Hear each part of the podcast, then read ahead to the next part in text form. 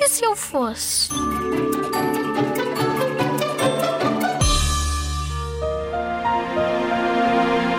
Se eu não fosse um rapaz, eu queria ser um pterodáctilo porque eu adorava voar.